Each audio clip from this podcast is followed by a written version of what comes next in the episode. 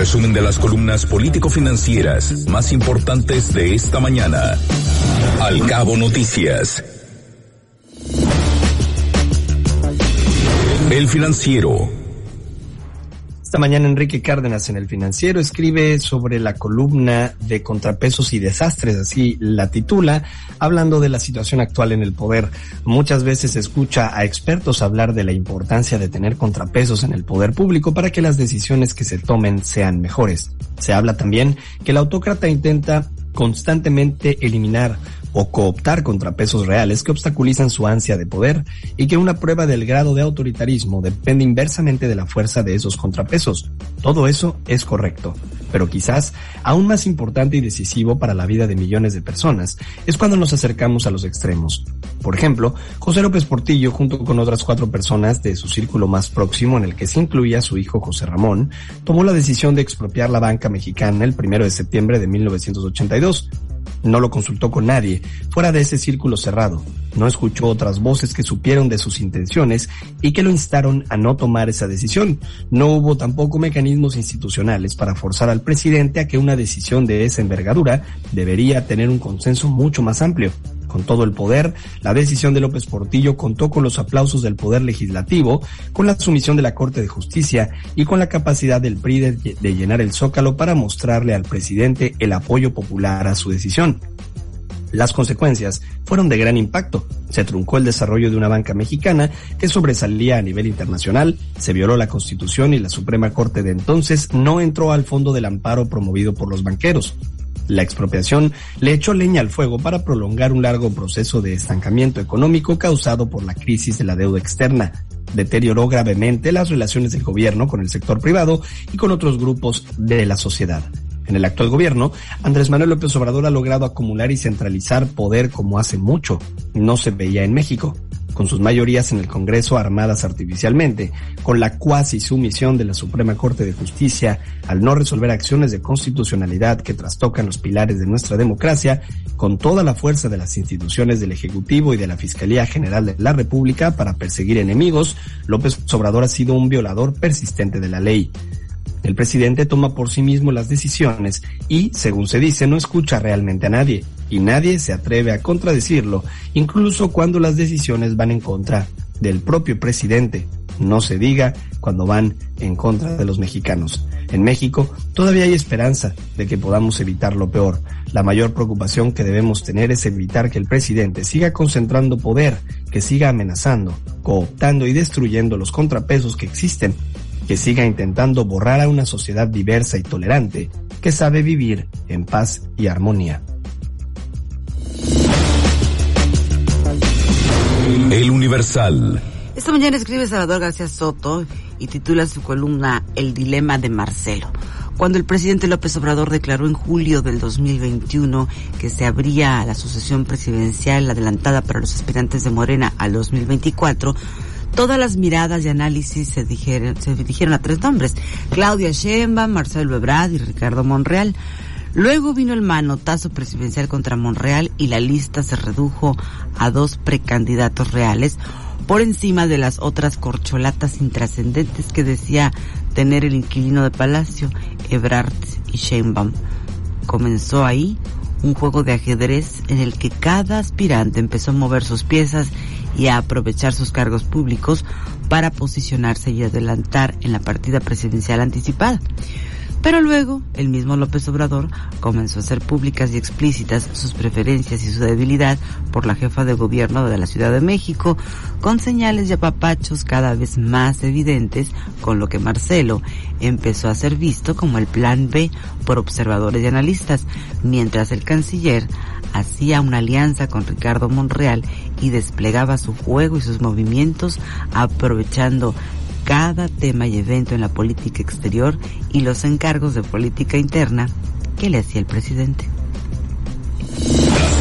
Trascendió. Milenio. Esta mañana trascendió que en cuestión de días se sabrá quiénes están detrás del espionaje telefónico al titular de la Fiscalía General de la República, Alejandro Hertz, pues la investigación está por concluir y solo hace falta corroborar la identidad de los responsables. El tema del fiscal contra su familia política avanzó ayer en dos vertientes. Por un lado, el presidente Andrés Manuel López Obrador hizo una recomendación moral a la Corte para que investigue la filtración. Por el otro, el titular de la institución, Arturo Saldívar, anunció que el caso se revisará el 28 de marzo y se prevé que quede resuelto. También trascendió que la subcomisión de examen previo de la Cámara de Diputados, copresidida por el priista Alejandro Moreno y el panista Felipe Fernando Macías, se instalará hoy e iniciará los trabajos para determinar la procedencia de múltiples demandas de juicio político pendientes desde la legislatura pasada. Destacan casos contra los consejeros electorales Lorenzo Córdoba y Ciro Murayama, del fiscal Alejandro Hertz y otros funcionarios, aunque el acuerdo es analizar caso por caso en orden de presentación, comenzando por el de mayor antigüedad. Frentes políticos. Excelsior. En una de las mejores noticias del legislativo, el Pleno del Senado aprobó el régimen de seguridad social para personas trabajadoras del hogar, un paso más en la dirección correcta para garantizar el pleno ejercicio de los derechos laborales y el acceso a la seguridad social del IMSS, que encabeza Zoe Robledo, para establecer que las personas trabajadoras del hogar tengan la garantía del derecho a la seguridad social, se aprobó por unanimidad con 104 votos a favor reformar la ley del Seguro Social. La decisión representa un gran avance en la búsqueda de saldar una deuda histórica con quienes desempeñan esas actividades. Nunca se vio un IMSS tan fortalecido como el de ahora y tiene para más. Carlos Marín. Milenio. Carlos Marín escribe para Milenio, titula su columna Revocación, finta, finta para matar al INE. Los empeños de Morena por impulsar la innecesaria y onerosa ratificación disfrazada de revocación se descaran como sucio recurso para recrudecer los ataques al INE que pretenden someter y tenerlo a su servicio en las elecciones de 2024. Su actuación suplanta un derecho exclusivo de la ciudadanía que jamás promovió tal ejercicio, pero que contra la Constitución y las leyes fue impulsado por el presidente y respaldado incondicionalmente por sus corifeos. Para destruir al INE recurren a todo tipo de triquiñuelas, de manera notable, hacerle de propagandistas del gobierno pese a la prohibición expresa en la legislación que ellos mismos aprobaron con sus mayorías en el Congreso. La consulta es pretexto y provocación, pero dejan ver los calzones de su estrategia. Primero, acusar al instituto de no publicitar una consulta que, que presienten será desairada por el electorado. La ley mandata que vote 40% del padrón electoral, más de 37.5 millones para ser vinculante. Segundo, culpar al INE del probable fracaso. Y tercero, elaborar una iniciativa presidencial para desconocer a los actuales consejeros electorales y nombrar otros a modo. Más interesado que nadie, para el presidente López Obrador es paradójico que un instituto que debe promover la democracia está en contra de la, de la democracia no quiere que nadie se entere para que nadie participe, que es lo que desea el bloque reaccionario y conservador. Ellos están tomando partido y no están actuando como demócratas y como auténticos jueces. Es realmente lamentable y muy cínico porque ni los medios de información hablan.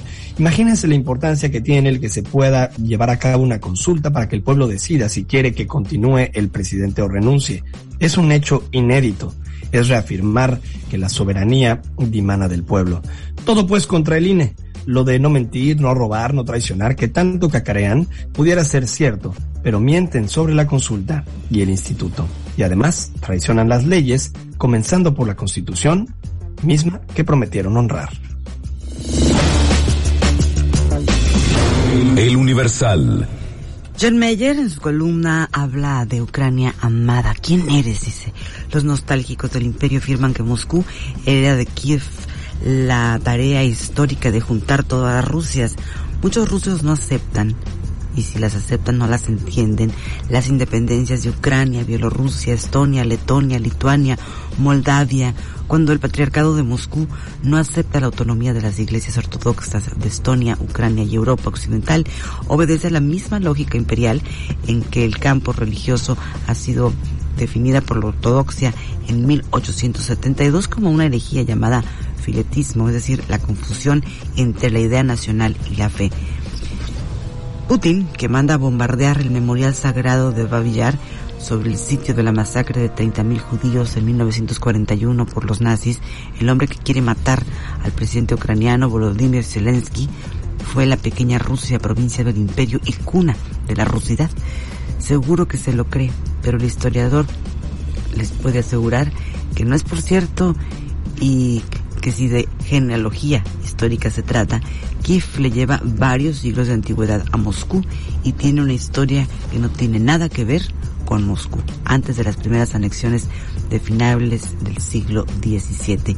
El gran principado de Kiev, fundado a finales del siglo IX, cristianizado a partir de 988, estuvo en contacto estrecho y constante con la Europa occidental, que lo llama Rutenia, palabra que se usó todavía en el siglo XIX, una palabra ennoblecida como Roxelania por los humanistas del Renacimiento. En la Alta Edad Media Latina, Rutenia es el equivalente de Rus, palabra que los griegos escriben Rosita. Esas palabras remiten a la discusión ideológica entre historiadores antes de la URSS, durante la URSS y después de la inclusión sobre Rus y Rusia.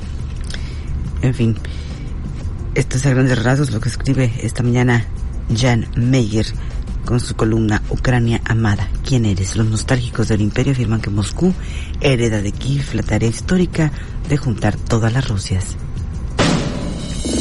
Resumen de las columnas político-financieras más importantes de esta mañana. Al cabo noticias.